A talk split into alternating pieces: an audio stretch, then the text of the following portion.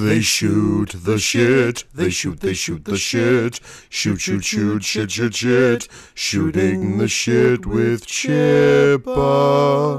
Hey, everybody, welcome back to another episode of Shooting the Shit with Chippa. The first episode actually being recorded on my new phone because I broke it, or should I say, something at work broke it, and haven't had a phone for a few days. And so, those of you keeping track, this is um, was this the 21st of July or 22nd of July, something like that. So for those of you that saw radio silence from me and a couple of days of the podcast not going up is because I was dealing with that amongst other things. Before I get into my very special returning guest today, I'd like to thank my $15 or more a month patrons. They are Mason, Christopher Finnick, Patricia Chipman, Hugh K. Campbell Jr., Alex Peregrine, Kevin CV, Mike the Gatherer, Tyler Freshcorn, Mark Price, and collaborating online. And I'd like to thank my newest patron, Matthew Williams. It's particularly awesome to thank a brand new patron because during the times we've been going through now for the last five goddamn months. Um, anyone that's willing to shell out some extra cash to uh, support people like me and others that are uh, doing, um, you know, creating content out there is awesome. It's not required and not expected. And so, Matt, thank you so much for uh, being able to support. And with that, um, this show, like a lot of them, is brought to you by the Geeks with Shields podcast. Each week, hosts Axel and Ulrich provide a nerdy escape from the darkest timeline, talking everything from comics to long forgotten movies and TV shows. If the darkest timeline has you down, check out the Geeks with Shields podcast for all your nerdy needs and become a patron of theirs so you can hear me and them talk all about the entire filmography of Michael Bay We've been doing a thing called The Road to Mayhem, and we've been going through each of his films and marveling in them being even worse than we remember. So, yay! And with that, my returning guest, Ryan, please reintroduce yourself to the interwebs. Yes, uh, hello interwebs. It's me again. I'm Ryan Wharton. I've been on the show a few times before, and I am glad to be back. Yeah, so Ryan and I recorded an episode back on February 17th. That is the pre-hellscape days when uh when the words COVID-19 were only something that was affecting, you know, overseas and it was a week before I did my big uh thing with my brother, the um, Chipman Brothers Grumpy Old Gamers panel at PAX East and this was going to be this big kickoff into wonderful, awesome things to come and a summer full of conventions and movies. And then it all went to shit like a day later. So, uh, Ryan, thank you five months later for uh, coming back on. And um, I know that uh, it's been rough on everybody, particularly, you know, you and people around us. So, uh, you know, hopefully this can be a little bit of a catharsis to talk about hopefully the world getting better. I hope. Uh, me too. Um, yeah, it's been rough, but I've just been kind of dealing because if I uh, if I think about it too much, uh, I will just panic. So I'd rather just uh, go, okay, I'm stuck here. How can I entertain myself instead? Exactly. So what have you been uh, what have you been doing with that in mind? Anything Um, fun? So very recently, I've decided on a whim because I finished in the uh, month since ever we uh, last spoke. I watched the entirety of Dragon Ball Super. Oh shit. Yeah, I uh, finally bit the bullet on that and watched all of Dragon Ball Super. I really like it, and uh, I've since been deciding to watch the entirety of the Dragon Ball franchise. So, and I just finished Dragon Ball uh, yesterday.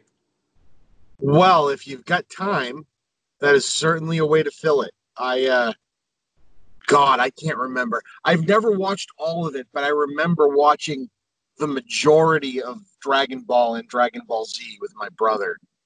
Um when it was first well, when each of them respectively were first in syndication over here. And I remember going off the air, so then we had to go and buy the remaining VHS tapes to finish it. oh, that's that's weird because like um at least for Dragon Ball Z because that was Toonami's linchpin like that was the thing that put, put Toonami on the map. See, Uh, this was before Toonami. It used to show before um, Cartoon Network had Toonami. Dragon Ball and Dragon Ball Z. It was either Channel Five or Channel Six, like the ABC or NBC. One of those had it, and they showed it in like their five thirty after school like run. And they would show Dragon Ball one day and Dragon Ball Z the next day. So they were showing both shows in succession, but they never finished them. So it Uh. was like three or four years later that Toonami dropped it. And I was like, yo, good. I wish I should have just waited for them to have it rather than buying all these VHS tapes. yeah, yeah, because I think uh, I think Toonami was whenever Funimation got those, and before that it was the Ocean Group, and they were doing their own dubs of the show. Yes, it, was like watching it again for the first time when it was on Toonami. Yeah, and it's kind of funny because I knew I knew at the time that Funimation actually only aired Dragon Ball Z, and it wasn't until very late in the run that they decided to start dubbing and airing Dragon Ball. But I didn't realize like they were airing new episodes, quote unquote, new episodes of Dragon Ball all the way up into the uh, Kid Buu saga, like the final few Kid Buu episodes of Dragon Ball Z. That's weird. That that's a weird um side by side. Eh, You know, not watching them in order like that, like watching them happen together. Oh yeah, boy. like, I, had I had thought I remember like because I knew that they were doing new episodes of Dragon Ball like during the Cell saga and such, but I didn't realize it went all the way into Majin Buu until I just on a whim looked up some old Toonami ads on YouTube, and it was like uh, a two-hour block of Dragon Ball Z and Dragon Ball, and it was like the previous day's episode and then the next it and then today's new episode advertisements. And they were advertising um the final kid Buu stretch of dragon ball z alongside dragon ball. This is bringing back so many memories. yeah. And so i'm like i'm just on the big dragon ball kick. How many episodes are are each of those again? It's a lot. okay dragon ball is 153 Jesus. Um, and then Dragon Ball Z, I ha- I haven't looked looked it up again. Um, but it was like I think somewhere around like 250 or like 275 was the grand total for Dragon Ball Z. It almost hit 300 for Dragon Yeah. Ball Z itself. Almost double regular Dragon Ball. Yeah, I, I do recall that. What about Dragon Ball Super? How much was in that? Uh, that's a 131 episodes. Yeah, like like the shortest series out of all of them. Oh well, if you don't count Kai, is uh, Dragon Ball GT at 64.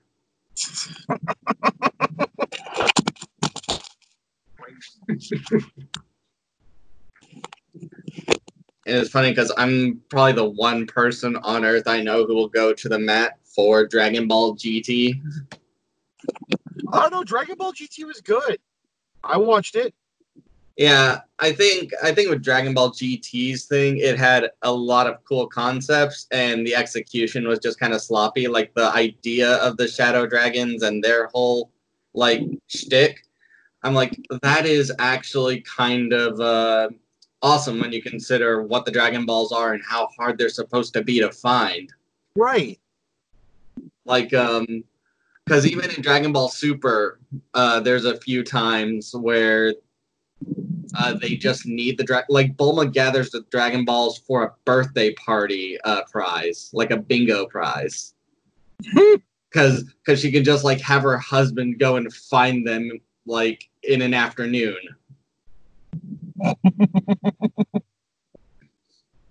Those those shows are bonkers. Oh yeah, I've uh we've been um you know watching movies and stuff. My brother got me a PS4 for Father's Day. So Oh. I sweet. I finally have seen I haven't had a PlayStation since PS2.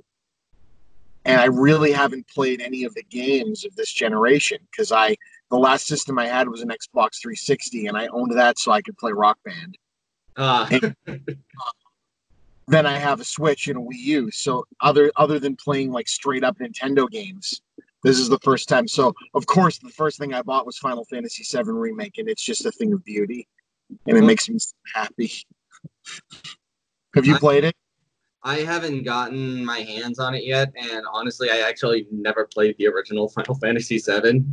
It, it's one of those things I, I give it a lot of credit um because it they made a remake but they made a remake kind of the way jj abrams did with the star trek reboot he did. You know the the chris Yeah, star I- trek how, how they kind of said okay there's some time shifting self-awareness going on so we can play around with the rules a little bit.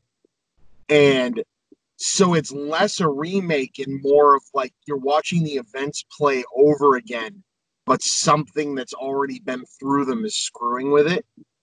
So it's messing with your interpretation. So it allows them some dramatic license to fix some things comment on some things and make the game um uh breathe fresh air into it if you've played through the story before or if you've never played it before it's just something super cool and brand new that you don't need to have played the original to fully get. And I think that's really cool. Yeah, um, whenever that first came out, I knew there was some anger when some people started getting near the end. Yep. Because uh, it wasn't what they had originally thought it was going to be, and I Yep. actually asked someone to spoil spoil me on it because I I know I'm not going to touch this game for years and years. And when they told me what the big deal was, I'm like, that is really really clever and i can't believe they did that that's uh, kind of interesting It's almost like they had Hideo Kojima working for them, and he was like, "So the best thing to do when people want the same game you already made before is just make Metal Gear Solid 2. I love that he did that. He's just like, "So yeah, yo, you want to play Snake? I'm gonna kill him, quote unquote, and you're gonna play this whole other character that doesn't control like him at all." I love that guy because he's he's just that crazy. Um, the other game I got that is just the biggest, dumbest piece of trash game ever, and I love everything about it, is Maneater. i haven't heard of this one So Maneater is you control a shark, oh, and the shark is a baby shark whose mother has been killed by like a rogue like deep sea fishing nature documentary dipshit. Mhm. she he cuts you out of her stomach and gives you like a mark and throws you in the water and you're on like a revenge mission to find him. But like you're going through like a hyper real version of reality so like this shark can like eat nuclear waste and evolve and get like electrocuting teeth and shit like that and it's like a orca crossed with jaws and rampage Yeah, and then the gameplay style is like Grand Theft Auto, like open world. So you can kind of go anywhere and do anything, and you can jump out of the water and eat people and swat them with your tail and fling them into buildings. It's it it's one of those games. It's very shallow, no pun intended. Like there's not a lot you can do, but what you can do is so much fun. It's it's running on the Unreal Engine, so it's just a really stable you know last generation engine that just looks really good. So it, it came out on the switch and ps4 and xbox one so but i got it on ps4 because my brother bought it for me and he goes dude i got you man eater. Remember when we played it at pax how cool it was? But i think my favorite thing about the game is chris parnell from saturday night live does mm-hmm. color commentary over it all. Oh. Like So you're watching describing what you're doing? Yeah, and he'll like he mixes in actual facts about sharks with completely BS made up shit. That's it's so friggin' funny. like it, it, just it kills me. Like you'll you're like, well, you know, actually sharks, you know, favorite dish is the legs of swimmers. You know, you'd be like, what? What, what does he even? it's just very random, and um, I love it, and I, I highly recommend it again there's no it's it's a piece of trash game like they definitely went for the sharknado like level of quality but yeah But i I- may, may need this game but like shallow game shallow gameplay can yield some of the best games. Like uh, as long as you get the one mechanic you want uh, your game to be about right, Yeah. then everything else is gravy. Like um, because that's what the two Gravity Rush games has going on for them. Have you played those? Yes. yeah the the gravity mechanics and all that are like refined to a fine point like it's just fun to use them in that weird ass world that they build and nothing else really matters because it's just fun Yeah. It's. I, I like like you know that you're little when you start, so like you can get killed by a crocodile because you're in like the bayou. It's kind of like the area you're in in the game. Um, but like when you get bigger, you can go back and kill the crocodiles. So like it, it's just it's so much fun. I, I don't know. It, it's just it's not a great game, but the mechanic they got so right. You know, because it's a fetch quest game, right? So it's it's very you know very repetitive and stuff. But I turn it on, I just go, I ate all those swimmers, and then they ran, and then they thought they were safe on the dock, and I jumped out of the water and flapped around on the dock and hit them into the water with my tail, and then I ate them. Really, and I sank this boat with everybody on it. it's just like it's very cathartic, I guess. i hope they offer a, mu- a mutation one like in a dlc or something where you get legs so you can be a land shark Oh God, they must. There's so I I haven't gotten there yet. I'm about sixty percent in, but if they do that, because there's definitely like they have like whole cities built like on land. Like you, there's it's a pretty detailed for a for not you know that's definitely using last generation mechanics, but it's a detailed game. And um, I was yeah, it's it's really cool. Um, and then what else? Oh, I got Rocksmith. Have you ever heard of Rocksmith? can't say that i have So, Rocksmith is uh, Ubisoft was making this at the same time that um, uh, not Activision because they dropped um, Rock Band, but Harmonix was Mhm. making Rock Band 3 where they had the pro mode where they sold a guitar that functioned like a real guitar, like it had, you know, buttons that represented all the frets and all the strings. yeah i remember that Rocksmith took it one step further. So it's less a video game and more a training tool, was their idea. And I never had a console that could play it. So I never had it. But what the game is, is, you know, it's got like 60 something songs in it. And then you can download more. And you can hook any guitar that has a quarter inch jack up to the game. And so it just, it's a special USB adapter. And I guess they remade it for PS4 in 2014. So I got this PS4 and it said, "Hey, you know, Rocksmith is on sale for $5.99. And I'm like, "Shit, even if I have to spend $30 for the special adapter cable, this is worth it." So I bought the game. And I had always heard it was great and what they added that I didn't know the game had was a version for bass and I'm semi okay at finding my way around a bass guitar and I have a bass guitar. So I plugged the bass in the game's crazy. It starts up and it has you tune the guitar. It helps you learn to tune it. and has a real tuner built in and works with all the pickups. And then when you pick a song that's in a different tuning, it tells you how to tune to it and why it's tuned that way and what makes it different. And then it's got actual training scenarios that teach you, you know, hand placement and how hard to hold the strings. And, and I'm like, this is crazy. And and I love it. It's it's a wonderful game, even though it's basically a teaching tool um and i i would recommend oh in the game there's no difficulty setting. You you play the game and the game adjusts to you. Okay. So you turns on a song and puts it at the simplest it could possibly be. And then as you play the song it'll stop and say okay the game's adapting. It understands. Um and now it's going to make it a little harder see if you can play this you know bar. And if you do it it keeps ramping it up. And it's like oh this is really cool.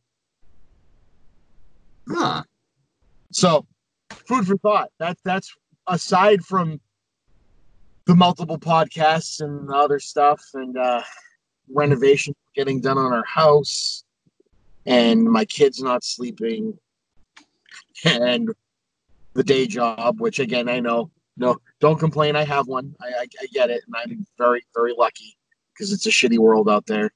But uh, oh, Have they been opening any new drive-in theaters near you? Uh, I haven't seen any. Um, I haven't really gone looking, granted, but I haven't heard of any. And every time I like look for theaters, there doesn't appear to be any new ones around. Okay, because we've got originally, even though the Boston area has nothing, but like an hour, hour or so out, there's a couple of drive-ins still in existence. But again, they have nothing to show, so they've just been doing retro movies, which is really cool. But Mhm. the problem with that is if we don't bring the kids, you know, we're not getting home till like two in the morning, and who's going to watch the kids till then? But Right. all the local fairgrounds that are supposed to be having big fairs because you know we're like a farm fair area um they're not they, they don't know if they're doing them so the carnival people that are going to be losing a ton of money by not being able to have their carnival at the fair set up the carnival food trucks as a snack bar got the rights to you know 30 40 50 whatever older movies and they've been running you know legitimate very nice drive-in theaters on the fairgrounds and so we went we saw jurassic park and it was wonderful Sweet. I, I need to see if they're doing that around Dallas. I don't think so. Then again, our guy is trying to open everything up really, really fast. So uh-huh. I'm, I'm- I'm, just kind of like the most people I want to see is just in a Walmart when I'm shopping for food. Otherwise, I want to stay as far away from everybody as I can. I, I get you there i get you there we uh, we amazingly have the most non-republican republican governor in all of governors in massachusetts. Still weirds me out that we have a republican governor in massachusetts but we do. And he has been amazingly good about this whole rollout thing even though everybody has scrutinized him for we just want our rights back. I just want to be able to go outside and spit in your face. Oh, Right. Here we go. it's brutal. They had a two week long protest outside his house protesting the mask thing Of course they did. during all Black Lives Matter protests. Because, you know, which one of these things is more important, ladies and gentlemen? Jesus Christ. So, what else? What else is going on?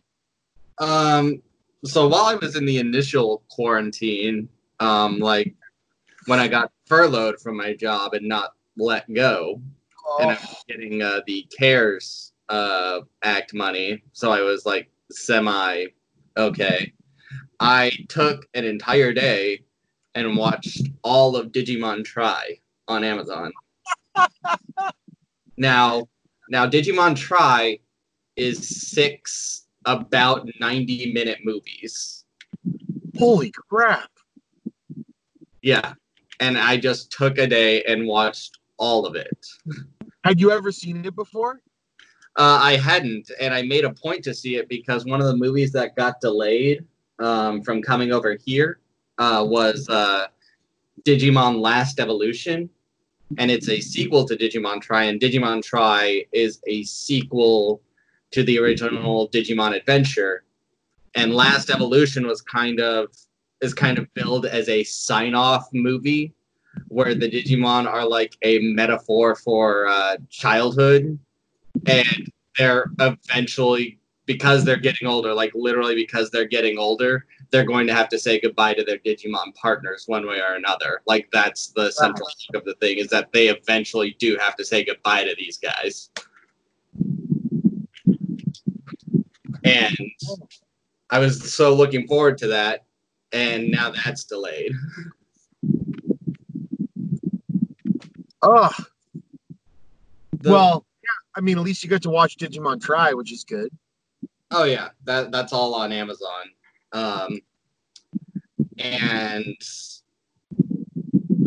like that's what I've been doing is mostly like watching a bunch of shows. Like whenever Avatar hit Netflix, I rewatched all of Avatar. Yep. I think the last time we spoke, you hadn't really seen much of it. Have you dove into any of that since uh, it's I- been on Netflix? I watched I watched a few episodes. My plan is to finish all of it. It is just fantastic. It's it's like like you told me and like everyone else told me. It's better than you think it's going to be. And if you think it's going to be good, it's even better than that. It's it's just fantastic. Yeah, and at this rate, um, on August 14th, they announced uh, the sequel series Legend of Korra is also going to be on Netflix, so you can watch all of it. I remember Legend of Korra. I, I only saw a couple episodes of that too, but I didn't know they were tied together until I went, wait a minute. Yep, uh, Legend of Korra is like I think the timestamp is 70 years after the end of uh, the original show. I love that kind of stuff. Yep. And I just got a. an, an even more Avatar news. Uh, Tuesday saw the release of uh, Shadow of Kyoshi, which is a sequel novel about one of the previous Avatar lives. Nice. I've been reading that, and I'm about halfway through, and I got it yesterday. Damn. You read you read as fast as my wife. She blows through stuff. I read super slow. I don't know why. well, it's well, it's a well written book, and it's also one of those where the like text is not tightly packed. I think it's like 1.5 spacing. It looks like. Yeah. and it's a it's a shorter book. I've been um really enjoying my friend has an Audible account. So he gets, you know, he spends a lot of money there. So they give him all kinds of free books. So he gifts them to me. So I've got a full library of audiobooks that I've been going through. And um, I've been working my way through the Horus Heresy Warhammer series because uh, the Geeks with Shields guys are into Warhammer and they've been getting me into that. And it's awesome. I could imagine if I was reading these that I'd blow through them. I I used to read a ton of fantasy novels.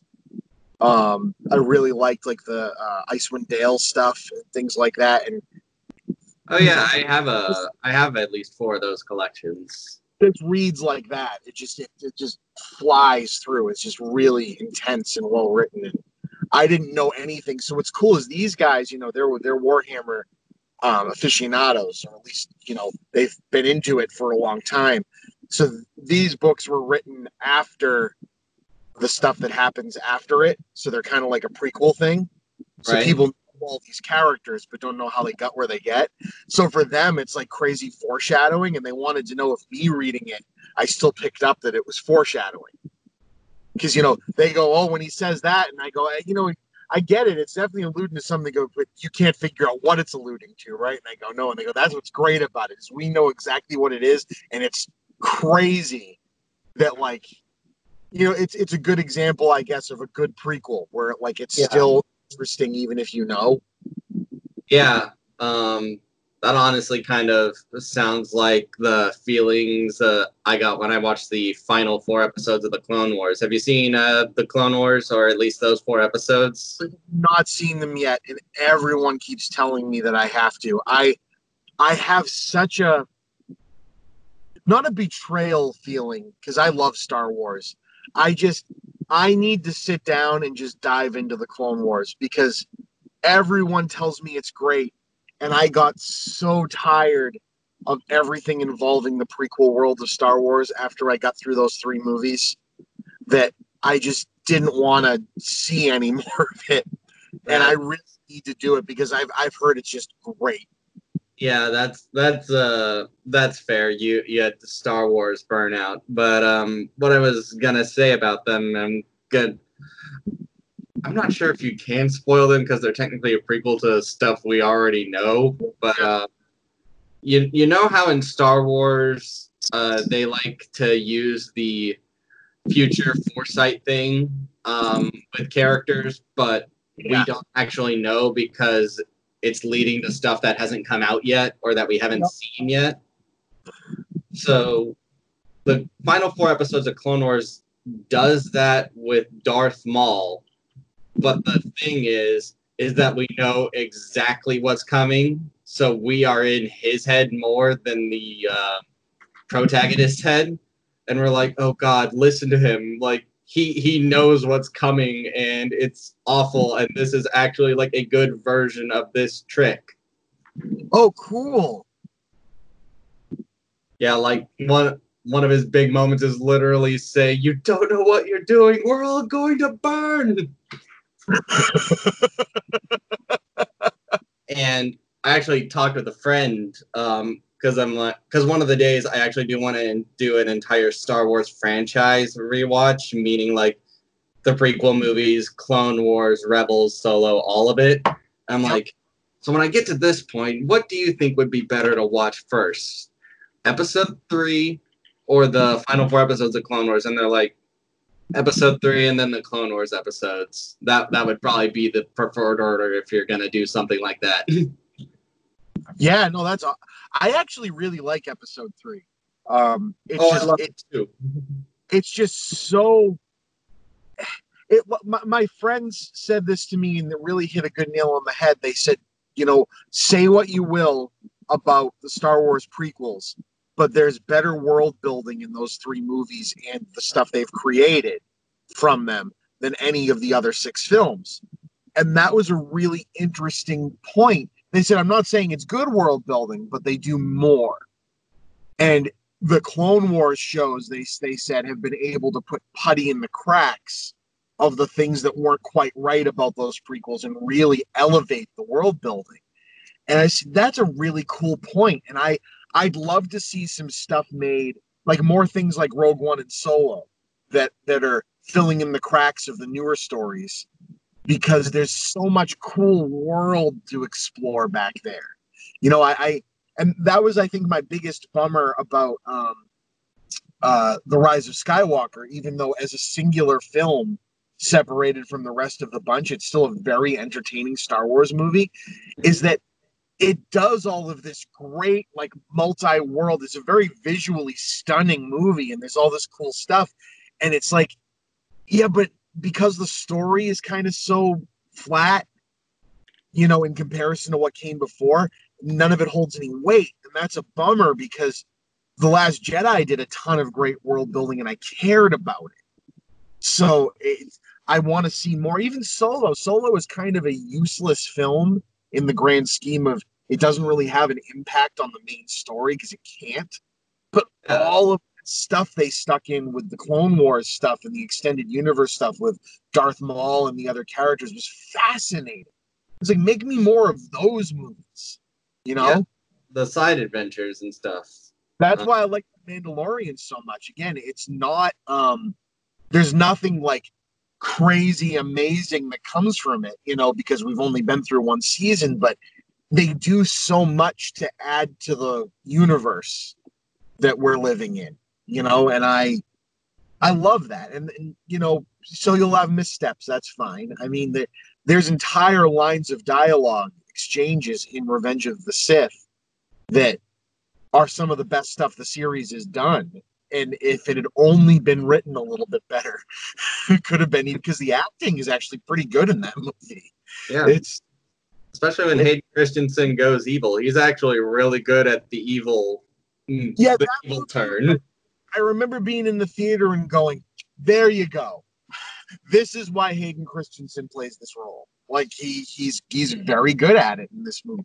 It's the middle story. They didn't he didn't have a story to tell. It's such a bummer that Yeah. they made us stick with that middle sequence for so long. Yeah, Attack of the Clones. And Uh, that's why the Clone Wars, from what I've heard, is so good because it goes, and here's what was going on during all of that that was actually interesting. You Yeah, know? Okay. Like- people give Attack of the Clones a lot of crap, but honestly, whenever the clones show up at the Coliseum, that's Oh, honestly yeah. probably some of the best Star Wars battles ever. And I think that's actually no, that's the second time we see like a large scale, like fully realized ground war. The first being Phantom Menace. Yep. And it becomes awesome then because it's like a prequel to one of the greatest Star Wars shows ever. Yes. No, the the the, pro- the difference is the Phantom Menace one is slapstick. That's Yeah. that's the big problem with the battle in the Phantom Menace is they turned it into a comedic scene, Yeah, and Attack of the Clones one is so serious. And, and, and like you said, the Coliseum sequence onward is some of the best action in Star Wars history. And I will never let Attack of the Clones be forgotten because of it. It's just you've got an hour and a half slog of nothing to get through to get to it.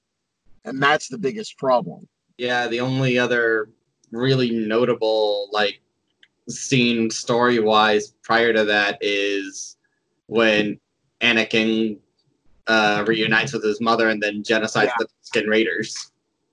Yeah, that was that's actually some good shit too. Actually, um, it's a bummer. It's just it, you know, sometimes people just need handlers. The, those those movies were in desperate need of an editor and or a producer, someone to come in and go, all right, you've got great ideas here. Let's cut this junk out. Yeah. he got his footing he got his footing with revenge of the sith though and and that tone i think has made its way into the clone wars stuff and into the uh the sequels you know they've definitely carried a lot of that mythology and tone through which i think is really important Oh yeah.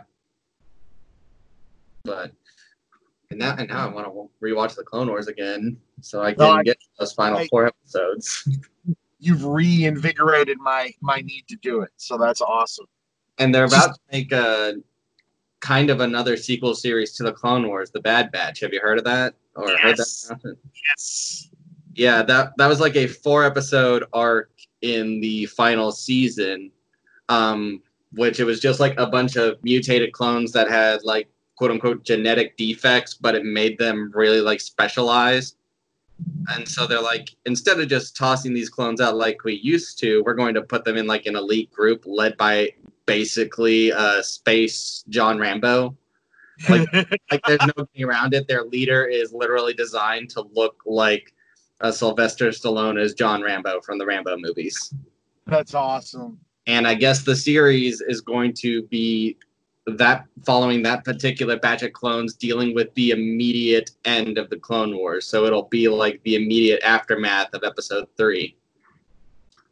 oh that's gonna be awesome Yeah, because because that's the thing is like there's because droids you can just shut down and like Rebels addresses this in the one kind of Clone Wars episode that they have where they run into some old battle droids from the war.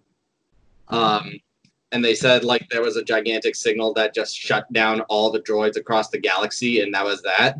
But they never really addressed like what they did with the clones because the clones are like living humans.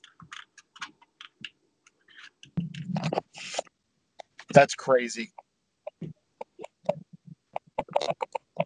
Yeah, so I, I'm I'm eager to see that.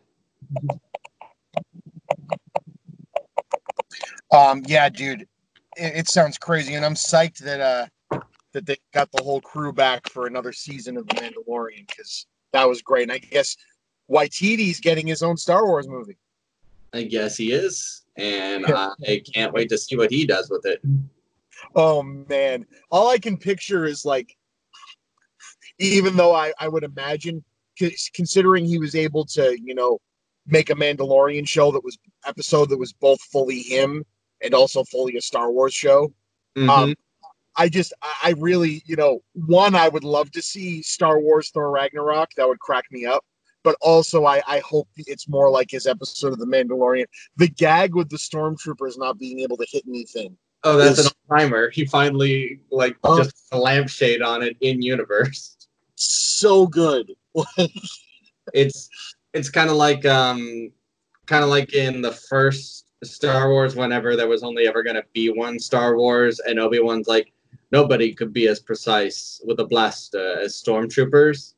But then we don't see him hit anything for three movies straight. So in the prequels, and then especially in Clone Wars, they just make Obi Wan Kenobi the most sarcastic son of a bitch um, of all time. Like he is just always being a sarcastic pain in the ass. He was just trolling you the whole time. That, that's, So, that's so all. you hope everybody's like, oh, he's just continuing to be a troll. My name's Gebetto Funkin, One Shoe Stumble, Knackle Timber Shivers, at your service. I'm looking for some friends of mine. The Many Pennies? The many pennies. Them? I know we've been really busy, but I think that all we need to do is just tackle the next thing on this 24 item to do list and we'll be fine. Someone bring me some food. Also, my flask is empty. I need a refill. Nobody panic. I may have lost several scorpions. I said nobody panic. Check out this new skin patch on my cloak, guys. G- guys? You know, I might be looking for someone else. I don't blame you. Adventure Incorporated, a Dungeons and Dragons 5th edition actual play adventure podcast. New episodes every Monday. Find us at adventureincpod.com. Yeah, man, it's it's cool. I'm, it's it's great to just be a fan of stuff because they're allowing people a lot more um a lot more breathing room to have fun with it. Even in the uh even in the kind of you know paint by numbers way they do the Marvel movies. They, they're still allowing so many people to just come in and put their own personal mark on it. And I, think that's a great thing, and I really hope movies come back so we can keep watching them because you know there's some there was supposed this was supposed to be a great summer for films. And oh, now and now we're gonna have like a three month period next spring where everything comes out at the same time. Yeah, it's gonna be a bloodbath. and that's the question is is this like i was talking to my brother about this and and i you know can pose the question to you now that we're you know this was back in march we were talking about it where we thought okay worst case is the world will be turned back on in june is what we were talking about then you know worst case but you know so a lot of things got shifted to the fall you know like i, I would imagine if movie theaters start to open up in mid-august which they were supposed to open in mid-July. I won't be going, but but I imagine if they start opening, that Disney will still put Mulan out there, or they'll just switch it over to Disney Plus and call it a day. But if say Tenet, which has now been indefinitely pushed back, does open worldwide in like September, that was supposed to be like the big summer blockbuster. That was supposed to be the mid July, you know, big, big, you know, geeky people and sci fi fans and regular moviegoers all love Chris Nolan, so they're all going to show up. Right. And does that start the movie season? Then do we then change the seasons? Does September through Christmas then become the summer? And then the spring becomes the Oscar bait season, and then the summer next year base is a dumping ground for crap. Like, or does it just reset itself? And is that why they're waiting and just pushing everything ahead a year? Like, how quick do we? Because we've all changed, right? We, you know, in these last five months, the world has learned a new normal. So, what happens with movies if they do come back?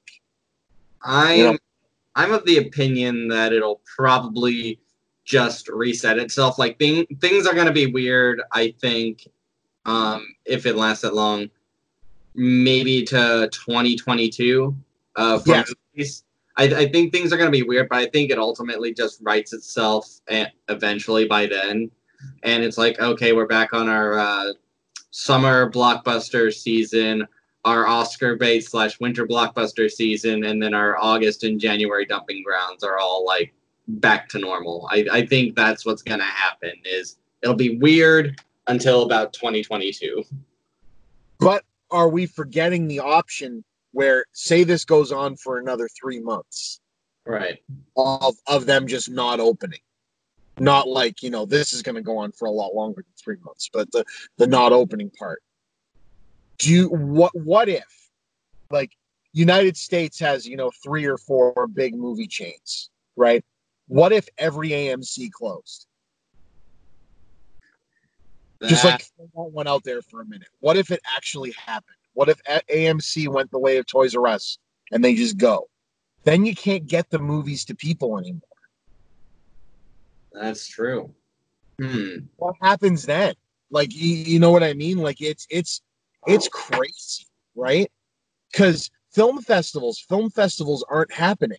Like people I know that are in independent film were making movies, like the, the people making the documentary about Blockbuster, were making a movie that they were getting ready to finish and premiere when this hit.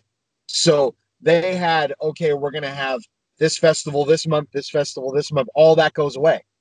So now they have to go, okay, are there going to be drive-in festivals or is it are we going to go stream it online? And is that even safe? If everyone's streaming online, is are all the pirates going to go and pirate our movie before we even release it? You know, and so it, it's changing the face of this. Like, how much more does it take for that entire industry to go belly up? And I don't mean the making of movies. They're not going to stop making movies. It's just the industry of how we get them. Hmm. That that's a tougher question. I honestly wouldn't even have a remote guess about what happens. Because I would imagine, you know, D- Disney's got Disney Plus, so Disney's fine. You know, they've already proven that they that with with this Hamilton thing and the fact that it didn't crash. You know, even though people were using it you know that that had more people watching it than the highest watched thing ever on Netflix. You know, so Disney did it right. Their their, their platform works. You know, they're they're not going anywhere. So right. if they had to, they could just say, "Fuck it, we're not releasing movies in theaters anymore." Disney Plus now costs twice as much a month, and you're going to get all of our first run movies on here now, so they'll be fine. but what happens to like um Universal? They don't have a streaming service. No, they don't. Mm-hmm. You know, sure that they'll have the HBO Max. I'm sure because Universal and HBO, I think, are tied together somehow. But it's it's just really interesting to think: is this going to be the the blockbuster scenario where the big wigs go away, but then the little independent mom and pop startups come back? Like, because think about how long mom and pop video chains stuck around after Blockbuster. There's still some out there, you know, and people stick by it. You know, so it's going to be really weird if this goes on for too much longer to see what because AMC is already basically bankrupt. Yeah, I think I think if anything, it'll only be for the American market. Um, yeah, agree. I, I think what's what's going to happen is literally the United States is going to be grounded from movies. Um, I, I think I, I think we're getting grounded from everything. I think it's a the, our our administration that we currently have are the schoolyard bully, and the whole class is getting detention because they're a bunch of idiots. That's yeah. what's really going on. Yeah, I think I saw your brother speculating that what would what could potentially happen is just the big companies release their movies internationally, and the U.S. gets nothing. Yeah, because like Which, for Mulan, Mulan, Disney is not putting that on Disney Plus. They're not dumping that on Disney Plus because no. they know that is uh, like a billion dollars in the bag easy. They they want the China uh, market for that. If they release that and not in the U.S., they're only going to lose like three or four hundred million of that 1.8 billion dollars that movie's going to make by yeah. not putting US. Yeah, we are not a global box office uh, concern anymore. We aren't that big a piece of the pie in some regards. And that's that's a really important point. Then is so. Then let's say the United States gets a fumigation hood put over it, and we're left out.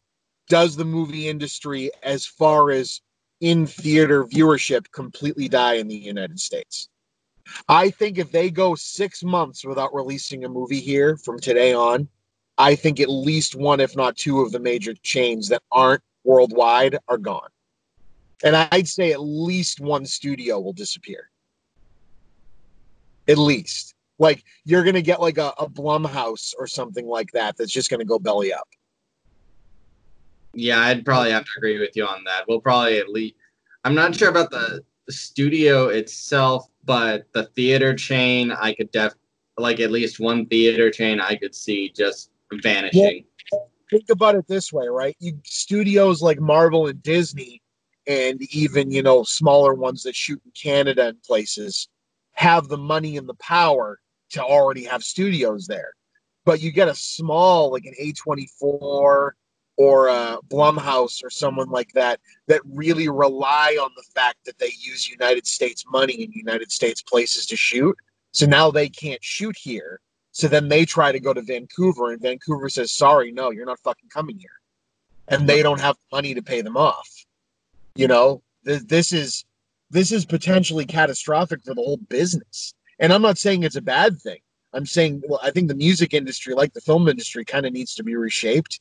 But it's a damn shame when the majority of the artists working in the industry are not the people causing all of this problem. It's a really hard catch 22, right? Right. But no, you're right. You're right about Mulan. Um, that's that's that's a really good point. But yeah, no. So that's probably what's going to happen with Tenet because what Warner Brothers said is where we're talking about a release schedule that no longer is a worldwide opening. So that's probably what they're going to do is they're going to go open in like China and um, Japan, places that are allowing people to go outside Yeah. again. They actually kept their people safe. Yeah, yeah. That that's probably what we're uh, looking at, and then we just get we either get the movies way later or we don't get them in theaters at all, and we just have to stick with the home video slash streaming release of the movie. Yeah, that's crazy to think about, right? Like that's that's a way of life change. You know? Mm-hmm. And again, not for everybody, but it's still you know, it's the the first, you know, year that video stores weren't a big thing anymore. That felt weird, right? Cuz it's like, well, what do we do? Like the majority of people just went out on a Friday and got movies. It's what they did. Um, and there's still a large portion of people that go to the mall and go to a movie. you know and that's why i was happy to see drive-ins show back up is you know if these drive-ins right now are setting up shop with the ability to show old movies if these big chains go under that is an untapped resource to say okay we're going to do first run movies at drive-ins and see how it goes because at least you can social distance there you're in your own car you know I think whenever I looked for drive-in theaters around Dallas, like only one came up, and it was like on the clear other end of the city from me. So not a drive I'd want to make. But uh, another specialty theater did come up that I found kind of fascinating. It was called the Canine Theater, and you take your dog with you, oh cool and like you can watch a movie in like stadium seating and bring your dog to watch it with you. weird I know it. It was really weird. I'm like, dogs, really? Well, I mean, see it. My, my mother's dog used to, if if the TV was on, would just sit there with you on the couch, mesmerized. Fair enough. The the two dogs I had couldn't like stay stay still that long. I don't know if you saw. I forget the company, but there's some European movie chain that um is based out of Paris that is developing a concept theater where it's stadium. It basically looks like the um The Star Wars Senate. yeah the Star Wars Senate. Did I- you see this? Yeah, I did see it, and I want them to build one here. Right? As soon as I saw that, I said, that solves the problem. Give this to me. Actually, that solves a lot of problems. Design a sports stadium that way, too. Seriously. You know? But then you can't like get the most money, and you have to pack. You can't just pack everybody in like sardines if you do that. But I mean, to, to be fair, movie theaters had kind were already starting to go that way. I mean, with the comfort seating and everything, it was very much a well, we can't make money off of quantity, so we have to make it a more quality experience and charge you more. And it's like I I'd gladly pay twenty bucks for a movie ticket to feel like I'm the only guy in the theater. That's awesome. Yeah, like those reclining chairs. Oh, they're those great. chairs. They're great, especially when there's a bar and you can go, you know, see a trashy movie and you drink a very heavily poured Long Island iced tea that has no soda in it. Oh god, I can't remember the last time I had a buzz from alcohol. It's it's intense. But I I don't know. There was a really cool theater in Framingham, which is a little bit outside the city. Um and it was an AMC. There were only two like it in the country, and it was called the Premium. and the premium had it was a regular theater. This is Okay. top of the line regular theater, but then it had a separate entrance, and in that separate entrance was a restaurant, um, really good restaurant, and a single theater movie theater with all Tempur-Pedic seats with tables. And you had wait staff service for food before the movie started, or you could eat before. And it was like an $18 ticket, and then the food cost money but popcorn and soda was on the house. And the best thing about it was it was 21 plus. Ah, So they would show. The, th- the on the weekend for the matinees, they would show. So if they had two big movies for the matinee, they would show the lower rated one, and at night they would show the higher rated one. But it was still 21 plus. So you could go see, you know, Inside Out, but in a theater with just adults. And you got a nice meal and you could drink, you know, or do whatever. It was really nice. And then they used that concept to do the dine-in theaters. And the dine-in theaters, the quality is still pretty good, but the problem is, is that it's not good for the employees. Like the employees are working in like you know a back room fly fryolator shack, you know, with like shitty hallways to get down to bring you the food. Whereas at this, the employees were like out there, you know, making the drinks in front of you, and it was like an open concept kitchen, so they were making jokes and you were talking about movies, and they would make up drink specials that were themed to the movies coming out, and they they took all that away, and it's a bummer because it was fun, you know. Yeah. Uh, crap, I want to go to one of those. I hadn't actually heard of anything like that. The closest thing that I've ever seen has been like a studio movie grill and Alamo Drafthouse, and Yeah, that's you order food at your while you're in the movie. Yeah, Al- Alamo is very similar to how this was. Um, the Alamo Drafthouse is nice. Oh yeah, I love Alamo Drafthouse. I feel bad. This guy Mark Levy, who goes by Blockbuster Guy, who runs a, um, he ran an off Broadway stage production, like talking about his stories at Blockbuster. He worked for the Alamo Drafthouse and has been furloughed because they just haven't been opened. You know, and it's it's just such a bummer because he loved that place so much.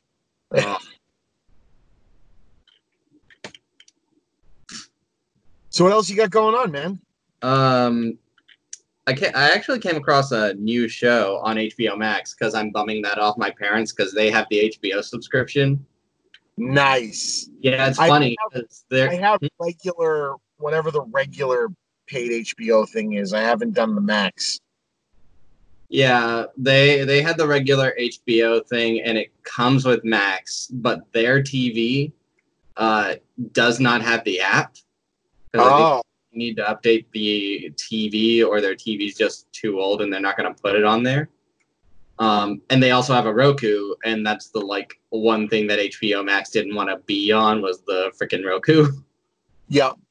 Uh, but no, I I put it on my TV, and they had an anime series called Kabaneri of the Iron Fortress. Have you heard of this show? No. So it's not based on any manga so far as I can tell, but it's basically feudal Japan in a steampunk zombie apocalypse. Nice. Like there is a zombifying virus that's uh, taken hold of Japan, uh, but the nifty thing with their zombies is that um, the hearts are like basically put in a hard cocoon that normal weapons can't pierce um, that easily. So they're like really hard to kill zombies. You can't just like slice off their head or stab them in the heart and they die. Um, so all the remaining citizens of Japan have built these kind of walled cities, and they're and they get around the country with these gigantic, um, basically freight trains. Like the entire country is like the uh, it's like their high speed rail system, but with normal tracks and these are like mobile fortresses that people just live on and travel between the cities to. huh. And uh, Kabaneri is someone who got bit by a Kabane Kabane, which is what they're called, um, the zombies. But to stop the virus. And it kind of does the Attack on Titan thing where our main character is living in a relatively stable city. And then one of the trains crashes into the city with a bunch of Kabane and things go to hell and they have to get get out of there. As just survival from there. Well, this sounds great. Yep. And they have like basically steam powered um, guns and yeah, I was like, okay, it's a zombie apocalypse, but it's feudal Japan. Oh, and it's also like very steampunkish kind of thing going on here. A mix of all wonderful things that I'm, I imagine mixed together really well, even though I wouldn't have placed it like normal. Yeah, it's a 12 episode series. It's a pretty good little series, and then they made like one movie.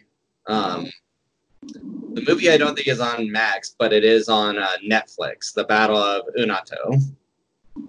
Nice. I gotta check it out. Yeah, split into three episodes for some reason. It's really weird. Like it's a movie, but they split it into three episodes on the Netflix listing. I don't know why.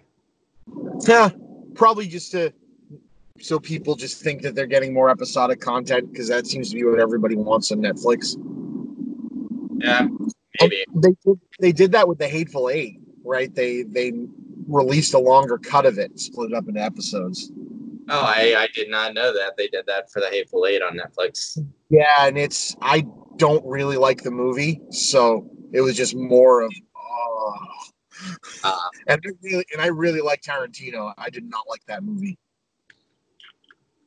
Yeah, I, I, I liked it myself, but it is like Oh, everyone in it is fantastic, and they have such great dialogue. It, it just, it, it's one of those things where it's like you know when, you, you know when you you see a product of someone that you know went through a lot of hell to get it done, and you catch you know some witty cynicism cynicism in it, but they kind of do it in a fun, cathartic way. I- I don't know, like I I'm used. Uh, T- Tarantino's movies have have vulgarity and violence and racism and and all this terrible stuff all over them, but that's kind of the charm of it. I guess would be the word. You know, is like at the end of the day, you've enjoyed the ride through it, even though there's some awful characters and people that do terrible things. And I didn't catch the charm of Hateful Eight. It just seemed like it. It was just crass and nasty and dirty and wrong for no reason. Is how I Yeah. felt. I I, th- I think I get your I think I get what you're saying because I kind of started getting that mindset around I think it was like season four of The Walking Dead and why I dropped off that show. It was just me starting to get mean for no reason, really. Yeah, and it's it's it's terrible because it's like usually there'll be like there'll be a speech or something in one of his movies where like it it just it makes everything piece together. Like for example, Christoph Waltz in Inglourious Basterds is horrible. Do you know what I mean? He's he's a Nazi. He does terrible things, but you love him. Do you know what I mean? Because he's just so goddamn charismatic. But everybody in this movie, it's like I go, what why like this person sucks like even samuel l jackson who has you know the big speech about what he did to that guy's dad Yeah, it's like he, he was being the ostensible hero in the thing, and then it turns out whenever he gets to that point, it's like, no, he's actually one of the worst ones in that building right now.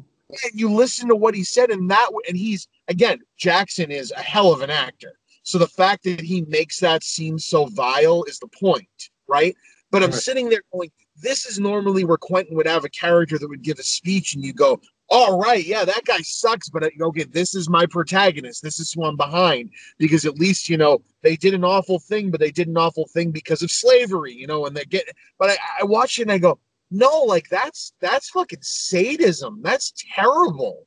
Like wh- what? like, yeah, and I don't know because again, the guy can write and his actors can act, and and I kind of felt the same similar way about uh, Once Upon a Time in Hollywood, even Yeah. though I it's I think it's a far better film. I haven't Um, seen that one yet. All right, so I won't I won't blow anything about it, but they it has this thing where it's like, okay, we're going through real historic events, and he's doing the Inglourious Basterds thing about it, where right from the front he's saying these are historical events that happened, but in a fantasy world where I can play around with it. So it's Mm. like, okay, cool. So the movie takes place around a terrible real life murder that happened involving the Manson family Right. and he and he Tarantino's it and tweaks the outcome without saying how he tweaks it. He tweaks the outcome. The problem is, is none of these characters have interacted with any of these people more than in a passing way. So when one of the characters goes hero and starts um, retaliating against the bad people that we know are going to horribly murder somebody at some point, the movie turns it into like glorified revenge porn but the person isn't getting revenge against anything that's happened to them. yeah. So, so you watch and you go, it's kind of like the, the hanging at the end of the Hateful Eight. You watch it and you go, why is this character like brutalizing these three poor women? Like so, like like like beating them senseless till their flesh rips off their heads. I get it. In real life, these three people were about to do something terrible, but he doesn't know that. You, you know what I mean? So it's like it it comes off as being like, is that I I feel I feel something broke in him, and I think it, it might have had to do with with Hateful Eight and how the script leaked and he got really ang- angry and then went on the road and did you know the stage play to reinvigorate his love for the script. But something broke in him where it's missing the piece. It's missing the piece that gives weight to what's going on. Like Inglourious Basterds is not just because we're taking a cynical look at World War II that makes that movie interesting. It's that the characters feel lived in and they feel like there's a reason that they do what they do. And Hateful Eight and Once Upon a Time in Hollywood feel like it, it feels like all the characters are just him and he's just running around like Grand Theft Autoing it and going, Well, what if I do this now? Yeah, at least from what I know of uh, Once Upon a Time in Hollywood, in that particular case, and what I know of Tarantino, that likely was him basically doing a self insert avatar of himself and taking Yeah. revenge for himself. Like Hateful Eight, there didn't seem to really be a point, but I think in Once Upon a Time in Hollywood, that was probably him working through some dark, angry stuff in his own head. Yeah, and again, the the difference is Once Upon a Time in Hollywood is a fun movie. So when you get and there's plenty of charm and there's plenty of wow, I want to be that guy. You know that that's definitely a staple of Tarantino's.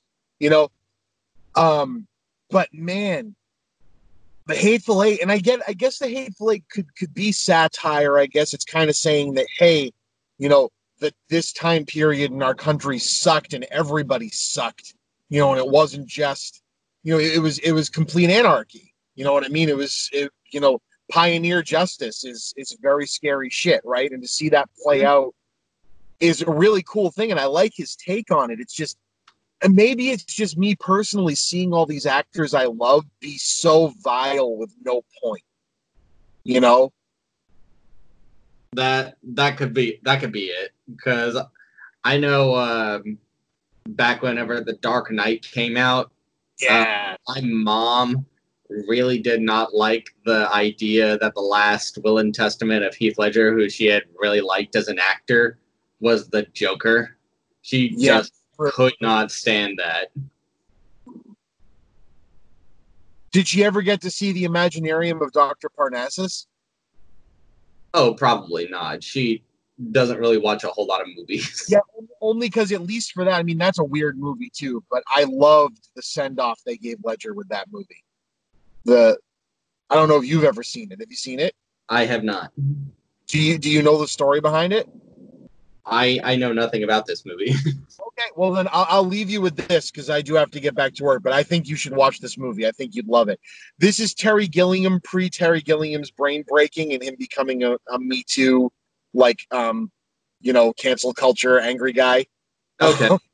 so this was back when he was still like you know the the fun loving Monty Python guy that you know we love the movies that he makes, and he was making a movie with Heath Ledger that he did not finish when Heath Ledger died. And so this is like bad luck upon bad luck. But the idea of the movie is Heath Ledger's character is a character that goes into this thing called the Imaginarium. And each time he goes in it, he sees represented a different version of himself, his psyche. And the movie is about him working through his demons. So one time he goes in, it's his very masculine side. The other time he goes in, it's his more effeminate side. And the third time he goes in, it's his really dark, true side. And this is kind of revealed through the movie. So what had happened is he had filmed all the scenes before the Imaginarium. So what ended up happening was Jude Law, Johnny Depp, and um, uh, uh, Bullseye from the Ben Affleck Daredevil movie. Oh, actor. He's in, in Bruges. He's in a lot of great stuff. He was in um, Saving Mr. Banks. right. Uh, you know exactly who I'm to. The guy with the sex tape. You know exactly who I'm talking about. Um, each came in and played a version of him in the Imaginarium. So they put on like intentionally because it's in a fake world, intentionally bad costume and like facial hair and stuff to look like Heath Ledger, and did impressions of their friend. And they all took no money for doing the movie, which is even cooler. So they were able to give impressions of their buddy to help him finish his last movie. And Uh-huh. it's really cool. uh, Colin Farrell, by the way. Colin Farrell, there you go. And if there's if that isn't enough to sell you on it, it also has Tom Waits in it playing the devil. Okay, yeah, I'm gonna have to track this one down. It's a fantastic movie. It, it really is. It's so good.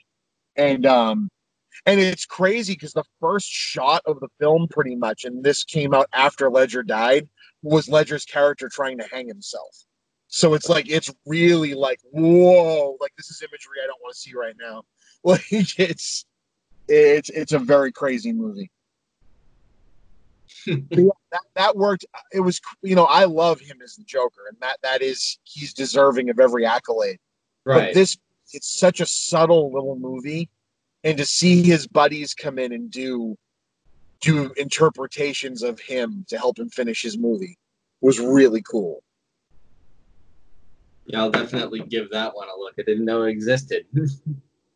It's similar. I, I like stories like that, like how Paul Walker's brother came in and was the stand-in for him to finish that Fast and the Furious movie, and Oh. then they and then they just digitally altered his face to look like his brother. I that that's really cool. You know,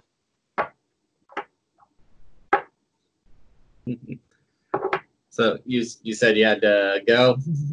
I do unfortunately, but as you can tell, I could just talk all day, man. I this has been great. I I hope this helped um helped you a bit too, because we all we have are the people that we're friends with, right? Yeah, and it definitely did. Cool, man. Well, um, I will leave you with um anything you want to pitch, anything you want to give a shout out to, anything you want to tell people. Go for it. Uh, you can find me on Twitter at Real Ryan Horton. Uh, my pin tweet is my blog where I post movie reviews, and I work on a fan fiction that I'm slowly writing the fifth chapter of. Uh, so just uh, keep your eyeballs out for all that if you decide to follow me. And you should follow him because you are you are one of the good people in that crazy hellscape. Um, and we need to find more of us. Yes. More. Uh, yeah. So and uh, and and for me, I've got more things than I can even think of, and things that I don't want to blow yet in the uh, um, mix. So um, please go follow Ryan. Please keep listening to my shows, and thank you, Ryan, for shooting the shit with Chippa today. And we'll talk to you all soon. Thanks for having me.